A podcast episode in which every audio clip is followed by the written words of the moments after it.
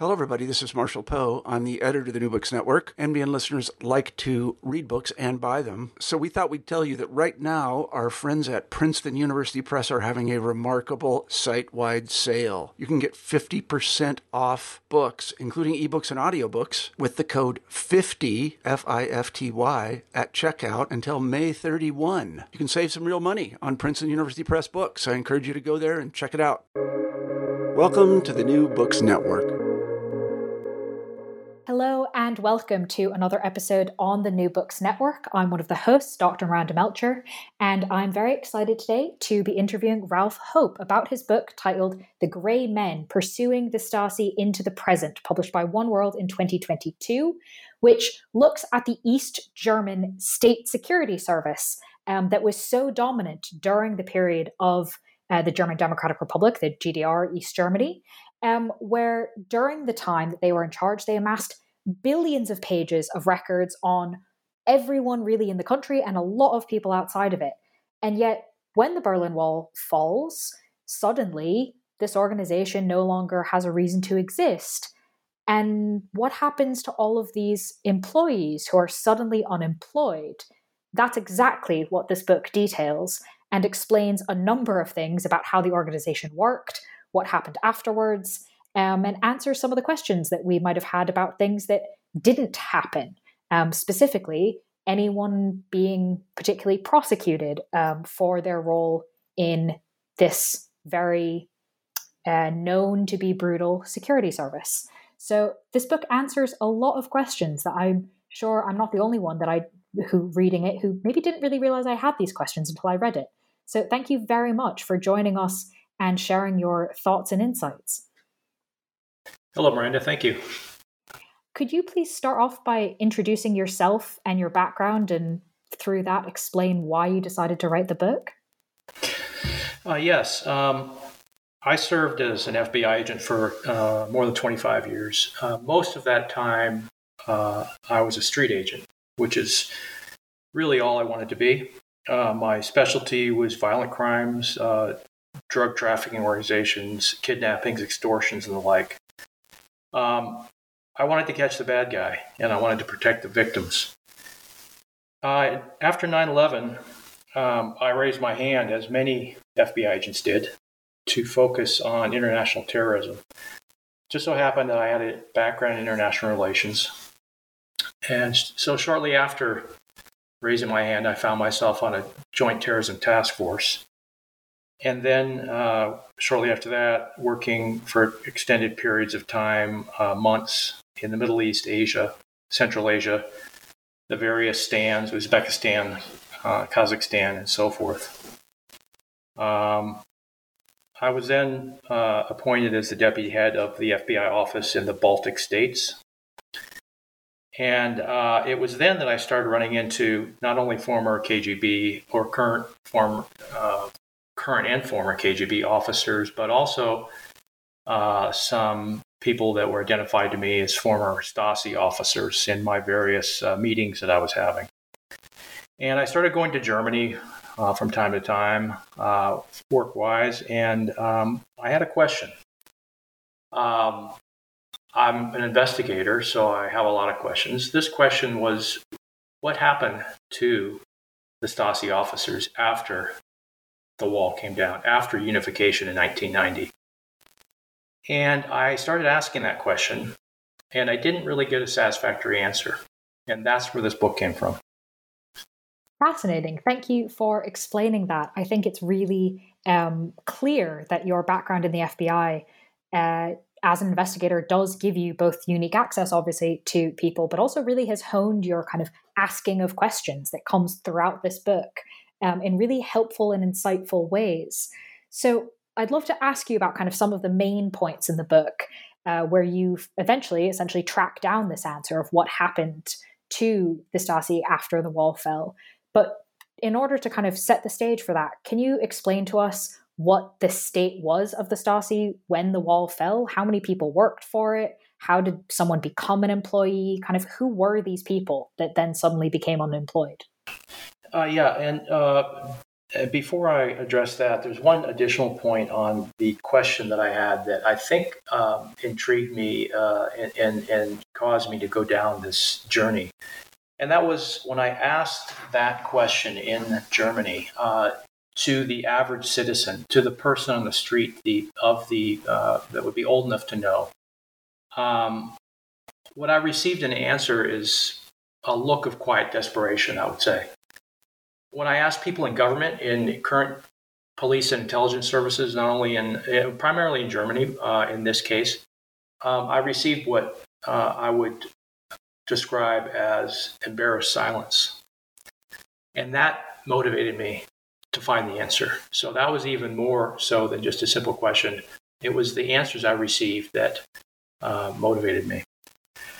Um, now, as far as your question as to the uh, numbers of people that worked for the Stasi when the, the wall came down, which of course um, was in 1989 and unification following the year after that, there was roughly 100,000 employees that worked for the Ministry for State Security, um, the Stasi, or as the officers like to call it, the firm.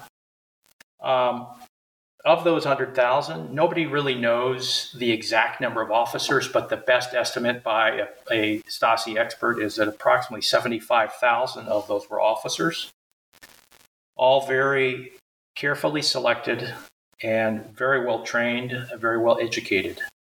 Um, in 1990, uh, there had already, when the unification agreement uh, was concluded, approximately 60,000 of those former officers went out looking for new careers. And uh, that's where the adventure starts as far as where these people went, and more importantly, uh, the people that don't want to talk about where they went. And how did someone become a Stasi officer? Um, like, what were the sort of, was it open to anyone? What were the kind of qualities that made people do this? How long did you have to serve before you became an officer? Well, officer, uh, first off, you didn't walk in the door and fill out a job application. Uh, that was virtually unheard of because, of course, uh, like many uh, secret police agencies, uh, they are very suspicious. So they selected people. They reached out. There would be, uh, you know, uh, maybe a, a, a university student that was doing particularly well. He might get a visit and be given a, what they describe as an opportunity to serve the GDR. Um, many times they hired uh, uh, children of current Stasi officers who grew up, and because that was safe, uh, they felt that was safe, and that they were less likely to be penetrated by external uh, security services. Um, and, and, to be fair, uh, when the wall came down, most security services at that time including the U.S. intelligence agencies, thought that they perhaps had 25,000 officers, which would have been a huge amount for a country that size, roughly the size of Florida. But they were off. The U.S. intelligence and the other intelligence agencies were off by a factor of four. Okay, that's that's pretty significant. Um, thank you for explaining that. And you then, obviously, in the book, you go into much more detail. So I would definitely recommend um, reading the book to get those details, as we're not going to be able to cover all of them in the interview. And you describe kind of what happens to the Stasi both immediately before the wall falls and then in those kind of initial few chaotic moments of going, oh no, hang on, what's actually happening? And perhaps unsurprisingly, um, the Stasi try to destroy their files before they're taken away. Um, and people realize that. And so there's these citizens' committees that you describe that occupy Stasi buildings in order to protect the files. Um, and there's this big kind of effort made right when the wall comes down to sort of preserve the evidence in a way. And yet, as you detail in the book, uh, despite these committees literally occupying the buildings, despite the kind of known idea of we have to make sure these files are saved, um, they the files do continue to be destroyed or moved or essentially not protected. How is that actually possible, though, when officially at least the organization no longer exists? Well, you know, uh, you mentioned that uh, what happened to these officers. You know, what were they thinking uh, when this uh, started to unravel? And uh, the reality of it was that uh, some many were surprised, but many were not. There had been preparations underway for some years because the writing uh, was seen on the wall that something was going to happen. I don't think anybody uh, guessed that it would happen this quickly. Again, certainly not U.S. intelligence uh, services or foreign intelligence services either, and not generally the Stasi. But there had been preparations made as to what they would do if something happened. And um, part of that was to uh, destroy the files, destroy uh, as much of the most incriminating files as possible. When you have 120 kilometers of paper files, that's not an easy task. In today's world, a flick of a wrist could destroy all of those files that are digital. But then the Stasi operated as prolific collectors of information, but in a pre digital age. Um, so that caused a problem for them.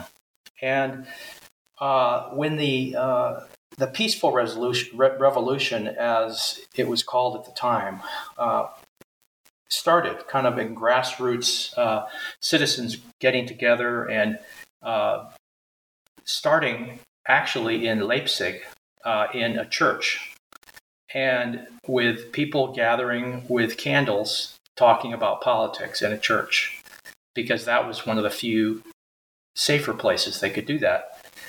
And then they spilled out into the streets. And these people and their candles were the ones that defeated the GDR and defeated the Stasi organization, at least. Um, once that started to happen, then the uh, Stasi were in full destruction mode. They were destroying files uh, in their all the district offices 24 hours a day. They wanted to burn them, but they didn't feel comfortable doing that because they felt that their offices were being watched and that smoke billowing out the back would be, you know, could precipitate something bad happening. So they kept to shred, and shredding they did. Uh, burned out hundreds of shredders. Uh, more than that were found uh, scattered around. Uh, unfortunately, they used East German shredders, which maybe weren't quite as robust as the West German version. Um, and so they, they continued to shred and continued to shred by using a criteria that to this day is unknown as to what they shredded first. It's believed that what was shredded first probably related to very uh, sensitive information involving kidnapping, assassinations, and, uh, and, and, and, so forth. Very sensitive sources that they operated. But nobody really knows.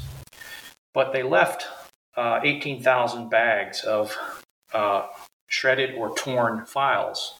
Once the shredders burned out, they tore the papers. And they tore them up quite well, but uh, it turns out that technology can solve uh, reassembly even when documents are shredded, and certainly when they're torn.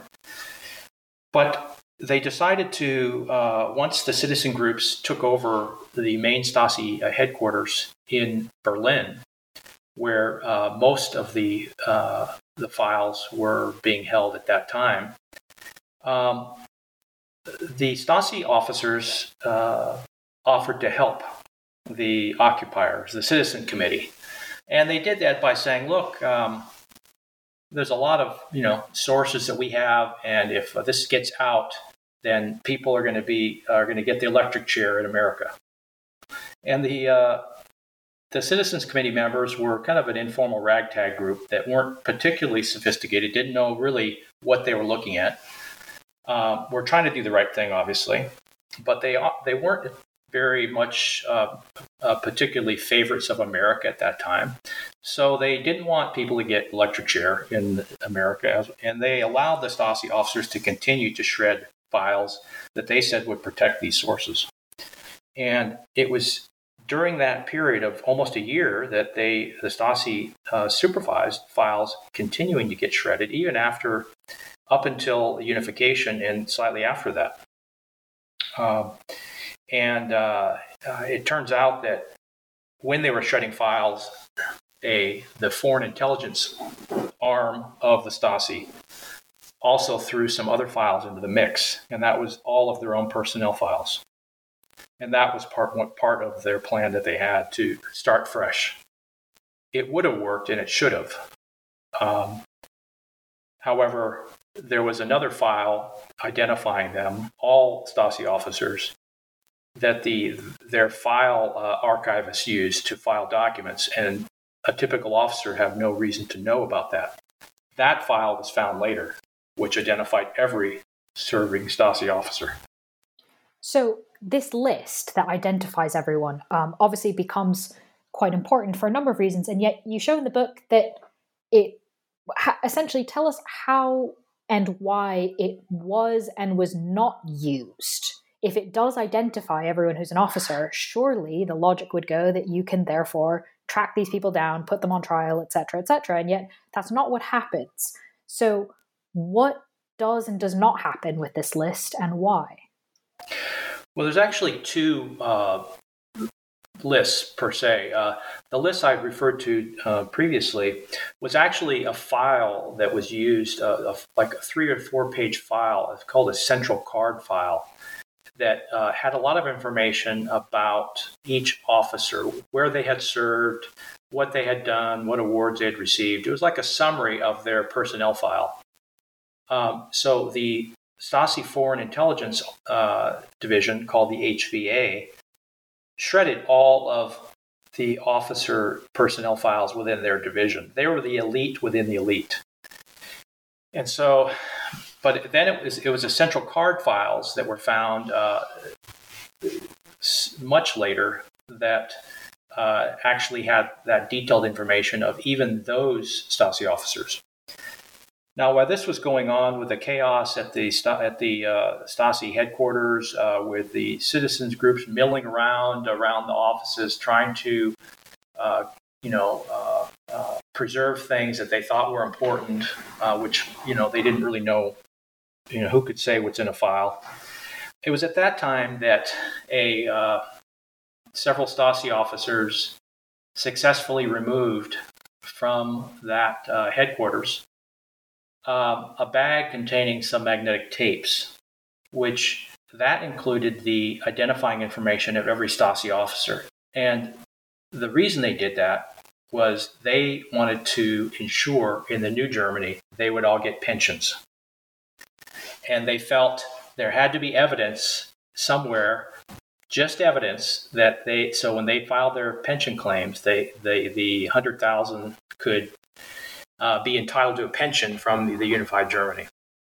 So they took those uh, magnetic tapes in a bag under the noses of the citizen groups, took it, put it in a car, drove it out to a, an old GDR army base uh, not far from Berlin, where they had other officers who were technically able to extract names and create a database.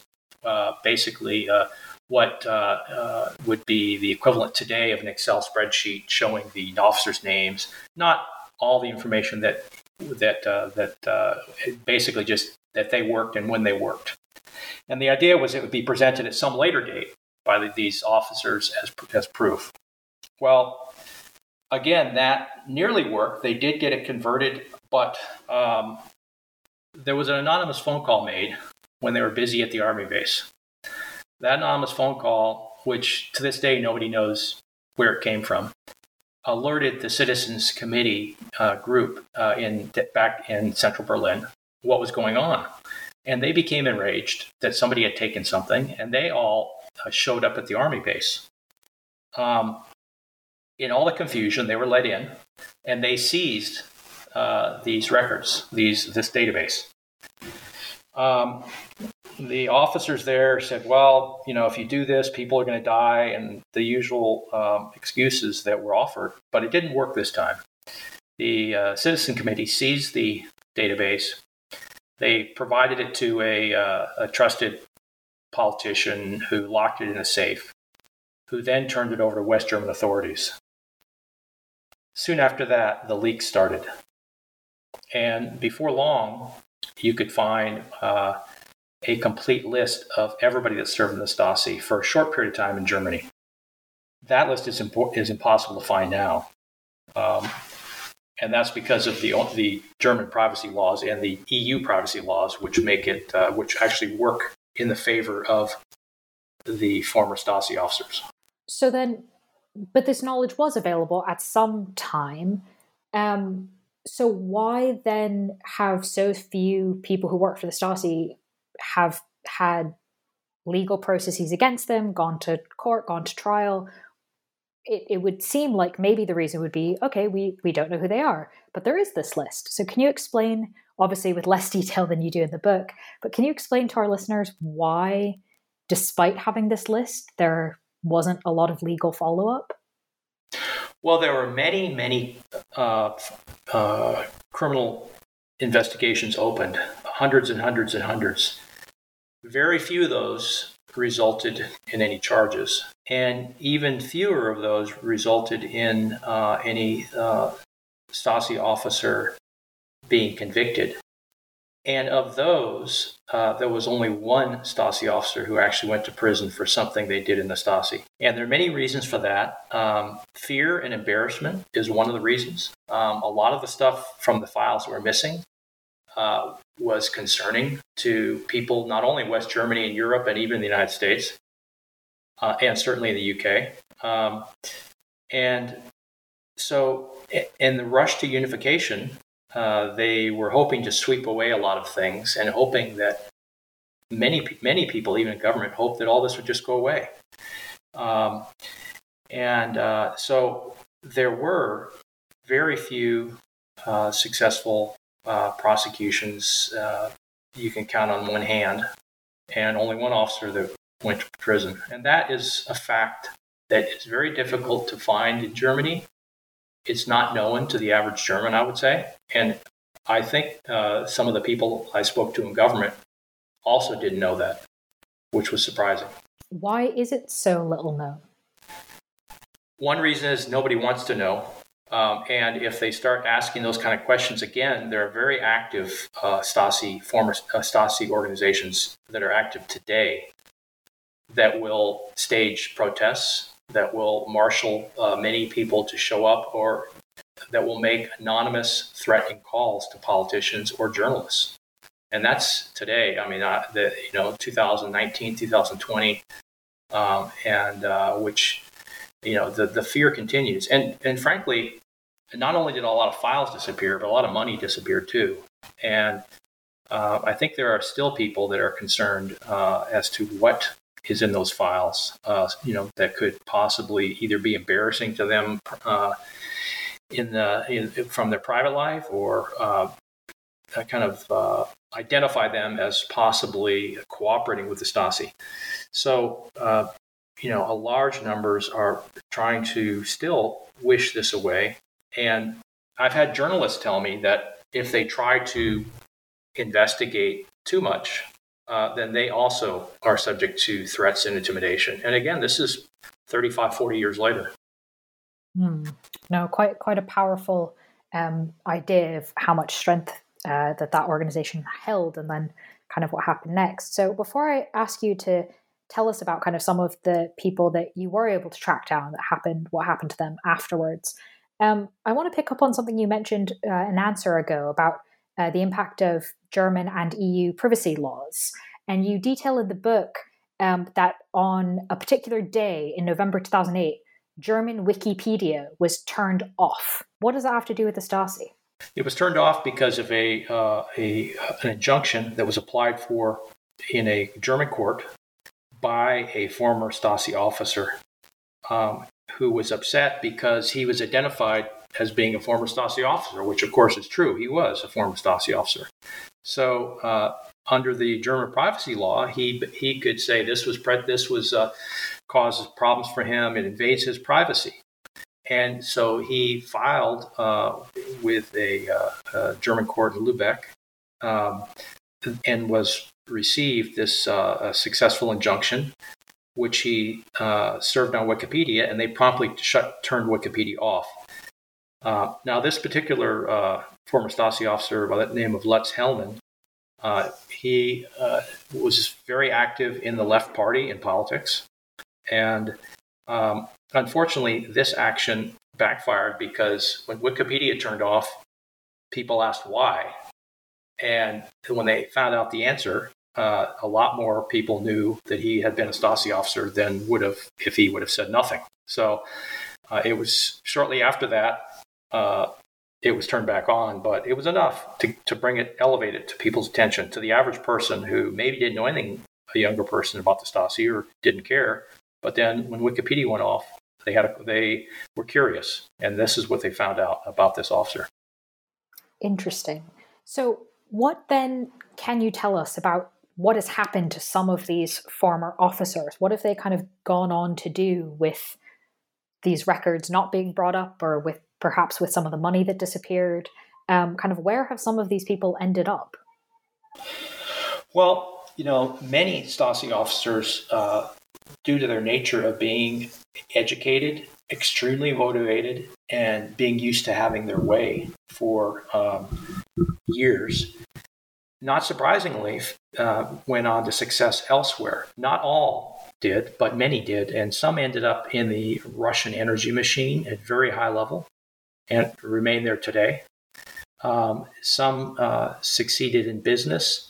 Many started practicing law. uh, they had been given a law degree uh, by the Stasi University, as it was called, in Potsdam. Um, and under the unification agreement, they could just uh, practice law in unified Germany after filling out a form. Um, the only problem with that was that, of course, in the Stasi University, they weren't trained to represent clients. They were trained to protect the state. Uh, but thousands of, of new lawyers popped up. Um, many people uh, then, uh, former Stasi officers, were went to work in banking, working for police, um, a large number of police. I think there are still some working in police now. Some of them found a niche working at the Stasi archives, where all the records were and they were uh, worked for years there. I believe as of a few years ago, there were still four or five employed there. Uh, they scattered across Europe and across the world. Some even went to America and uh, the UK. And then they uh, proceeded to try to hide behind uh, these privacy laws, which basically made it impossible for them to be outed as a Stasi officer, certainly in Germany, because they could then file a complaint with the appropriate department saying their privacy had been violated. And the person who uh, published the information would get a very onerous level, a letter threatening fines. And in many cases, these were uh, prior victims who had been in prison, interrogated, and operated websites to talk to other victims. And if they identified a Stasi officer, um, they could be threatened with fines. So, in effect, the victims were vic- victimized once again, and the former Stasi officers hid behind uh, German and then the later uh, uh, EU privacy protections. Hmm. And combined then what we were talking about earlier in terms of kind of threatening phone calls and that sort of thing, these strands sort of combine, and you discuss them in the book under the idea of Stasi revisionism um, among other aspects. Can you tell us about kind of how this overall um, push by former Stasi employees, how has that impacted um, how the GDR as a whole is remembered? Or I suppose the other way of phrasing the question is, can you tell us about uh, apologies for mispronouncing, I'm sure I will, but can you tell us about Hubertus Knabe, who he was, what he was trying to do, and then why he lost his job? Yes, I mean, just uh, overall, the uh, it's very difficult in Germany, um, and even in some places that aren't in Germany, in the in the, in Europe, to uh, criticize communism, to criticize the GDR, and it's uh, I, I've had quite high placed people, even within the current German government, who told me that you know it's safe to criticize the Nazi period, and it's fine. You can do that every day of the week. Um, you know, the, but if you, the minute you criticize the GDR or communism, then uh, there are demonstrations, then the calls come, and uh, there are threats, and so it's easier for them not to address that. And uh, you know, the, the curious thing when you, Berlin is called the city of remembrance. That's what it's called. It's referred to that. I mean, the, uh, it's, uh, uh, but it's a remembrance, but you're only really supposed to remember certain things. And that's kind of the untold uh, truth, one of the untold truths there. And if you uh, want to have a memorial, which some people have on occasion tried to have a memorial to, to the victims of communism or the victims of the Stasi, seemed, you know, pretty straightforward for Berlin, which has memorials everywhere. But every time they try to have that kind of memorial, large protests, they march uh, the former Stasi organizations and the, the heir to the GDR Communist Party, which is still in Germany, um, marshals big opposite, large opposition. So that's the Germany of today, and that's surprising. There, it's there's a lot of hushed uh, conversation, a lot of uh, uh, discouragement for people to discuss the things that should be discussed. Hubertus Knabe uh, was a a man who was born a free man, just barely, because his parents crossed over from East Berlin to West Berlin shortly before the wall went up. Um, they all knew something was going to happen at that time. Nobody knew what it was going to be, but uh, his father decided that they should cross with the other children. And so his mother was pregnant with him, and they stepped across the line, uh, which you could do then before the wall was up. It was still risky because you had Stasi officers hanging around that would that would uh, question you, interrogate you. Certainly, you couldn't have suitcases; you would be stopped even without the wall. Um, and so he was born as a free man, uh, but when he grew up, he chose to fight anyway, and he became uh, a very good uh, student of history. He studied, he eventually get got a PhD in uh, uh, West Berlin. And he started visiting East Berlin um, as part of this, which you could do then for a weekend, primarily because the GDR wanted hard currency, which you had to convert uh, at their official rate when you arrived. Um, and he met a woman, as as what happens sometimes, and um, then he became closely, more closely connected to uh, the GDR and became more uh, determined to return because he and people in his generation had seen many former Nazis appear in German government after World War II. And it was frustrating. And they were quite sure that this time it would be different, that this time that wouldn't happen. And they were disappointed. He was disappointed. But he, he, he, was, uh, he continued to pursue this. And when the when the wall suddenly tumbled, shortly after that, he became the first uh, lead historian at the Stasi archives. And it was uh, there that he started to conduct his own research and started to talk about things that people didn't like, such as where these officers were, went, what they were doing, who was a former Stasi informant. And uh, he started facing uh, mounting uh, underground resistance people would, even within the archives where there were Stasi officers then, people that would uh, call him Stasi Hunter or, or things like that behind his back. And so at one point, um, a solution presented itself to the, the people that opposed him, and that was uh, to put him as the director of a museum. Um, and that museum was the old Stasi prison uh, in the region called Hohenschönhausen, which is uh, on the ex, uh, the uh, just outside of central Berlin. And it was a museum that basically no, that nobody visited because it was an old prison, and old prisons are kind of dangerous to visit if they're not fixed up properly. And it, uh, it was uh, not easy to, to, to get there. It wasn't, and it wasn't publicly known.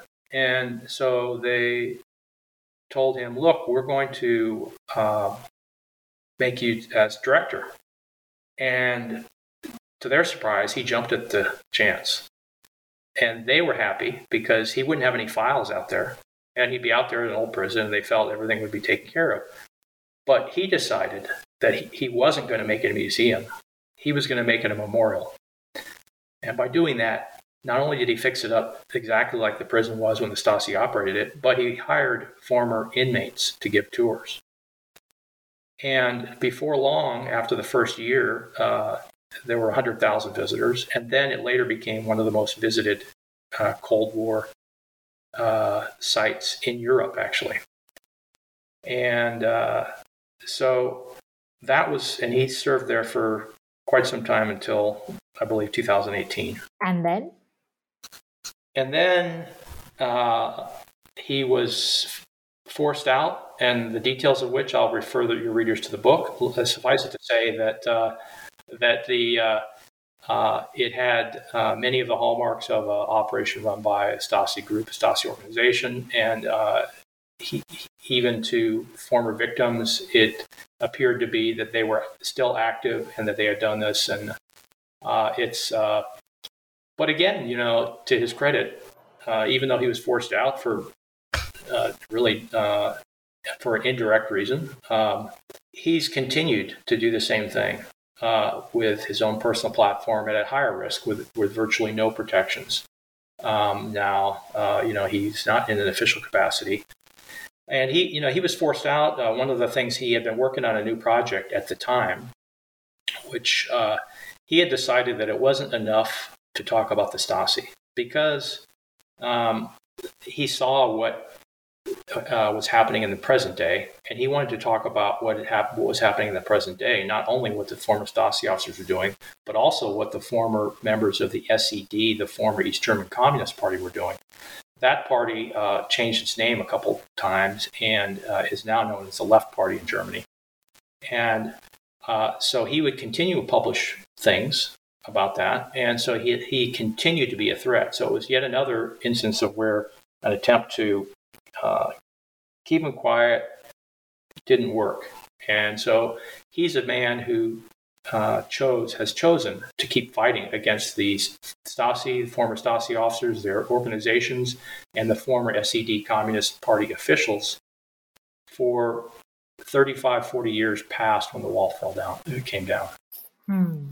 Thank you for explaining that and expanding. And of course, as you said, there are a lot of more details in the book. Um, so definitely recommend that if you're curious about kind of what uh, Ralph, you thankfully already told us a bit about. Um, to kind of to stay in the present day to an extent, right? You were talking about how he got forced out of his position in 2018, right? That's quite recent. Um, similarly, in the book, you talk about how Germany is still paying pensions to former Stasi employees, in fact, worth $300 million a year. W- why? Yeah, I mean, actually, it's it's uh, it's I believe it's more like 350 million euros, and that fact was another fact that was difficult to find. Um, and uh, the months that I spent in Berlin, I talked to a lot of people in uh, government and even some journalists, and I would ask, you know, are they getting pensions? Well, and the answer was, yeah, they're getting pensions. Well, how much and how many's getting them? And nobody seemed to know. So I went to the German pension office and I talked to somebody there who it turns out that uh, there is, uh, you know, certain information that's public and I determined that in 2017 that uh, 66,077 former Stasi officers were receiving pensions and they were living all over the world. Um, coincidentally, if you're a Stasi victim uh, and you're imprisoned for more than a certain amount of uh, time, uh, you can apply and get 300 euros a month, which is a tiny amount um, and only if, if they go through the process of determining they're unjustly convicted and basically opening up every the whole experience again. Uh, and if they're only if they're financially destitute. But none of those criteria apply to the former Stasi officers who receive pensions many, many times that amount and without any such restrictions. That is a rather large discrepancy. Um, so I was quite interested to see that in the book uh, that that's kind of a systemic aspect of sort of what you're generally talking about, that the Stasi is maybe not as gone as we might like to think. Um, and kind of in that vein, in there's one section towards the end of the book that you have a really interesting kind of thought experiment to a degree, where you think about what the Stasi would be like if it still existed, right? How would the organization have adapted? What would it look like if it was in the 21st century? If it had, you know, had the technology to move beyond those thousands and thousands of pages, millions of pages of paper documents. So, could you tell us a little bit about kind of what you think after doing all this research, um, after your career, what what do you think the Stasi would be like as a 21st century organization? Well, when that question popped up, um, I was sitting in a Stasi organization speaking to a former Stasi officer. So I asked him directly that question. What, how would you have, what would you have done, uh, you know, uh, with you know, the kind of the internet being more prevalent, being social media, you know, uh, would you have adapted and what, you know, and his immediate proud response was, uh, we would have adapted quite easily, I expect. And I believe that to be true. And so I started thinking a bit more about after and speaking to some uh, people, not only in uh, the uh, the German government, but other intelligence agencies, and uh, and looking at my experience, um, and uh, you know, it's was clear that what we see now happening in China is very, very uh, gives us a window into what the Stasi would have continued to do had they been in uh, 2022, 2020. Um, and uh, the uh, Chinese Communist uh, government is still uh, very, very uh, favorably connected to the old GDR communism. In fact, it was just a couple of years ago that they provided a statue to the town of Trier, in the town of Trier, Germany, a statue of Karl Marx, the German founder of global communism. And they frequently make, uh, the premier in China frequently makes mention to German communism as not a failed experience, but as something that didn't fail. And what China has done uh, now is to create an internet Berlin Wall um, that can be extended around citizens uh, of theirs or other countries anywhere in the world using technology. And I believe it's uh, that is a technology that the Stasi, of course, uh, would have uh, uh, adapted to. they, the former Stasi officer bragged to me that they um, were already hacking into computers of other governments in the in the in the late 80s. And that was in the very early days, even in the U.S. and uh, other uh, uh, Western countries, of being able to do that. They were very well financed, very uh, had unquestioned authority, and had could do anything without fear of any any actions. So with that, you know, bad things happen. And that's what, you, of course, you see that in China. Um, and you see uh, them, uh, uh, I, t- I discuss a little bit in the book, uh, you know, they've developed an app to help uh, uh, put a, a, a, wall around citizens that can be set up quickly. Um, they are using social scores. And you see even talk in Western countries of using social scores. And uh, th- all of those things, of course, uh, and uh, Stasi officers told me would have been a dream come true for them. Um, they uh, have told me that it would have been so much easier to accumulate information about people now, of course, than it is then because of uh, you know technology, social media, and a variety of things. So, in many ways, their job would have been easier, and that would be the Stasi in the 21st century would have been uh, much more ruthless, effective, and much uh, very similar to what we see in China and a couple other places around the world.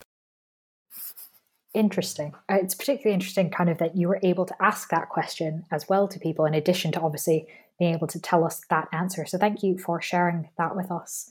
Um, as we move towards the end of the interview, I sort of have a few kind of traditional wrap up questions that are always really interesting given how much work and um, particularly in this case how many conversations you had with people involved and things like that so is there anything that came up in the kind of creation the process of this book that surprised you yeah there were a number of things. Uh, the first thing was is just how active the stasi organizations are still.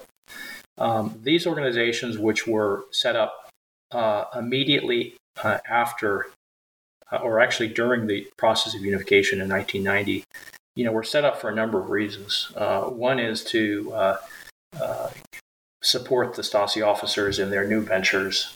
Another was to support the politicians of the former SED as they continued uh, their political career. Uh, they're still doing that now. Uh, I was standing in a, a different Stasi uh, organization office, and I observed a couple of former Stasi officers working on a current campaign for a member of the Left Party. And this was in probably 2019.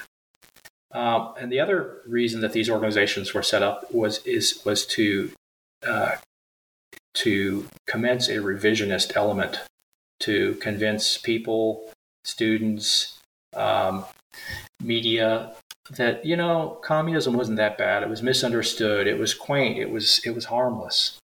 And uh, so, as doing that, they, they do cooperate with uh, you know uh, movies that are sometimes made uh, referencing the Stasi, as long as the message is correct.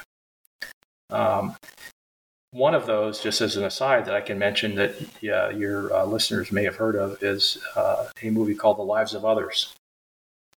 A good movie, a very good movie uh, in many ways. It's popular outside, uh, you know, in, in the US and uh, in the UK, many places, as it shows the chilling nature of the Stasi as uh, they, the level of penetration that they had. Um, the movie's not very popular in Germany, and the reason is because it makes an, several technical uh, uh, mistakes. Uh, the movie was uh, given technical advice by one of the Stasi organizations, and one of the uh, major bits of error that it makes is that it portrays one of the, I guess you could say, the hero was a Stasi captain who decided that enough was enough. He wasn't going to support uh, the destruction of an artist, um, and so he took action to uh, kind of uh, uh defeat the investigation and to make sure the artist wasn't imprisoned. In reality, that has never been known to occur in any of the 40 year history of the Stasi, which is why the uh, Germans, anybody who knows, uh, immediately dismisses that aspect. Um, so that was all things that were interesting on how those organizations were active. Also, it was interesting to find out how these active organizations are still in contact, in some cases, with former uh, Stasi informants or even spies. Uh, they it came up during my conversation with a Stasi officer that they were in contact with former uh, Stasi spies who actually were convicted of espionage in the United States and got out of prison just a few years ago. So, you know, this, uh, all of those things, when you sit down in one of these offices, you don't feel that the organizations have gone away. You don't feel that the Stasi has really gone away. Um, and, you know, you walk down the, uh, uh, the, uh, the, these old buildings down the linoleum, type of linoleum that you see in old Eastern former Eastern uh, uh, European government offices, and you go into this room, and as I did, and I see on the wall a um, huge picture of Vladimir Lenin in their conference room. Okay, 2019. Um, I see in a different office a newsletter where they are celebrating what they call the scientific career of one of their favorite Americans, somebody called Angela Davis.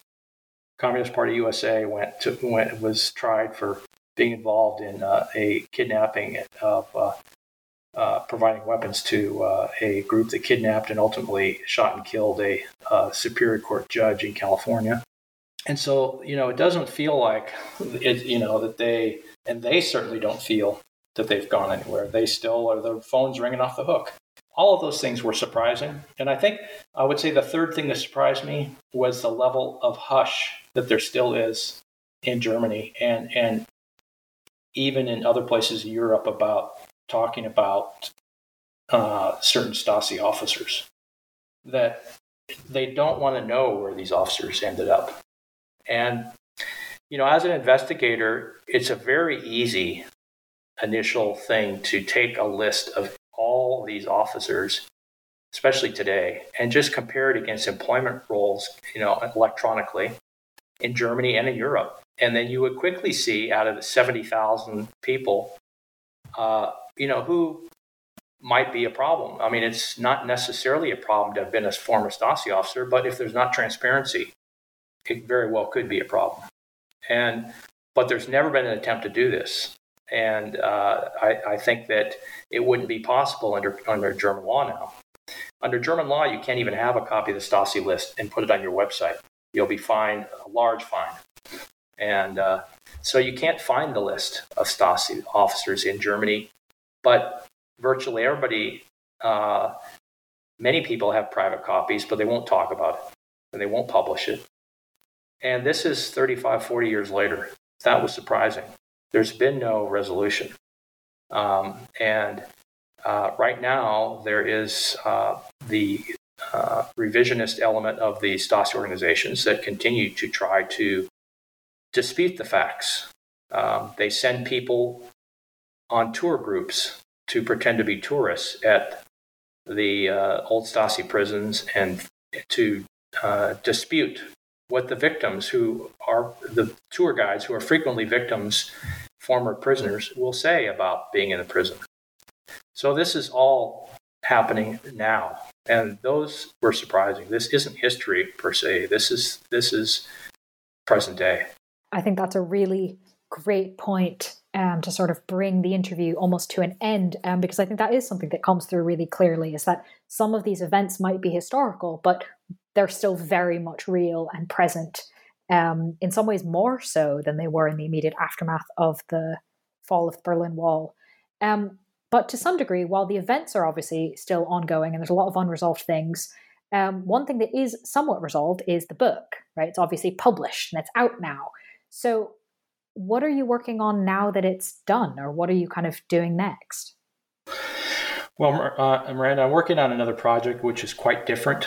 It's not ready to be discussed yet, unfortunately. Uh, there's some sensitive things that could go either way. Uh, but uh, you know, I will say that it, it, doesn't involve Germany, but it is uh, it's you know something in my kind of area of experience. Let's just say that.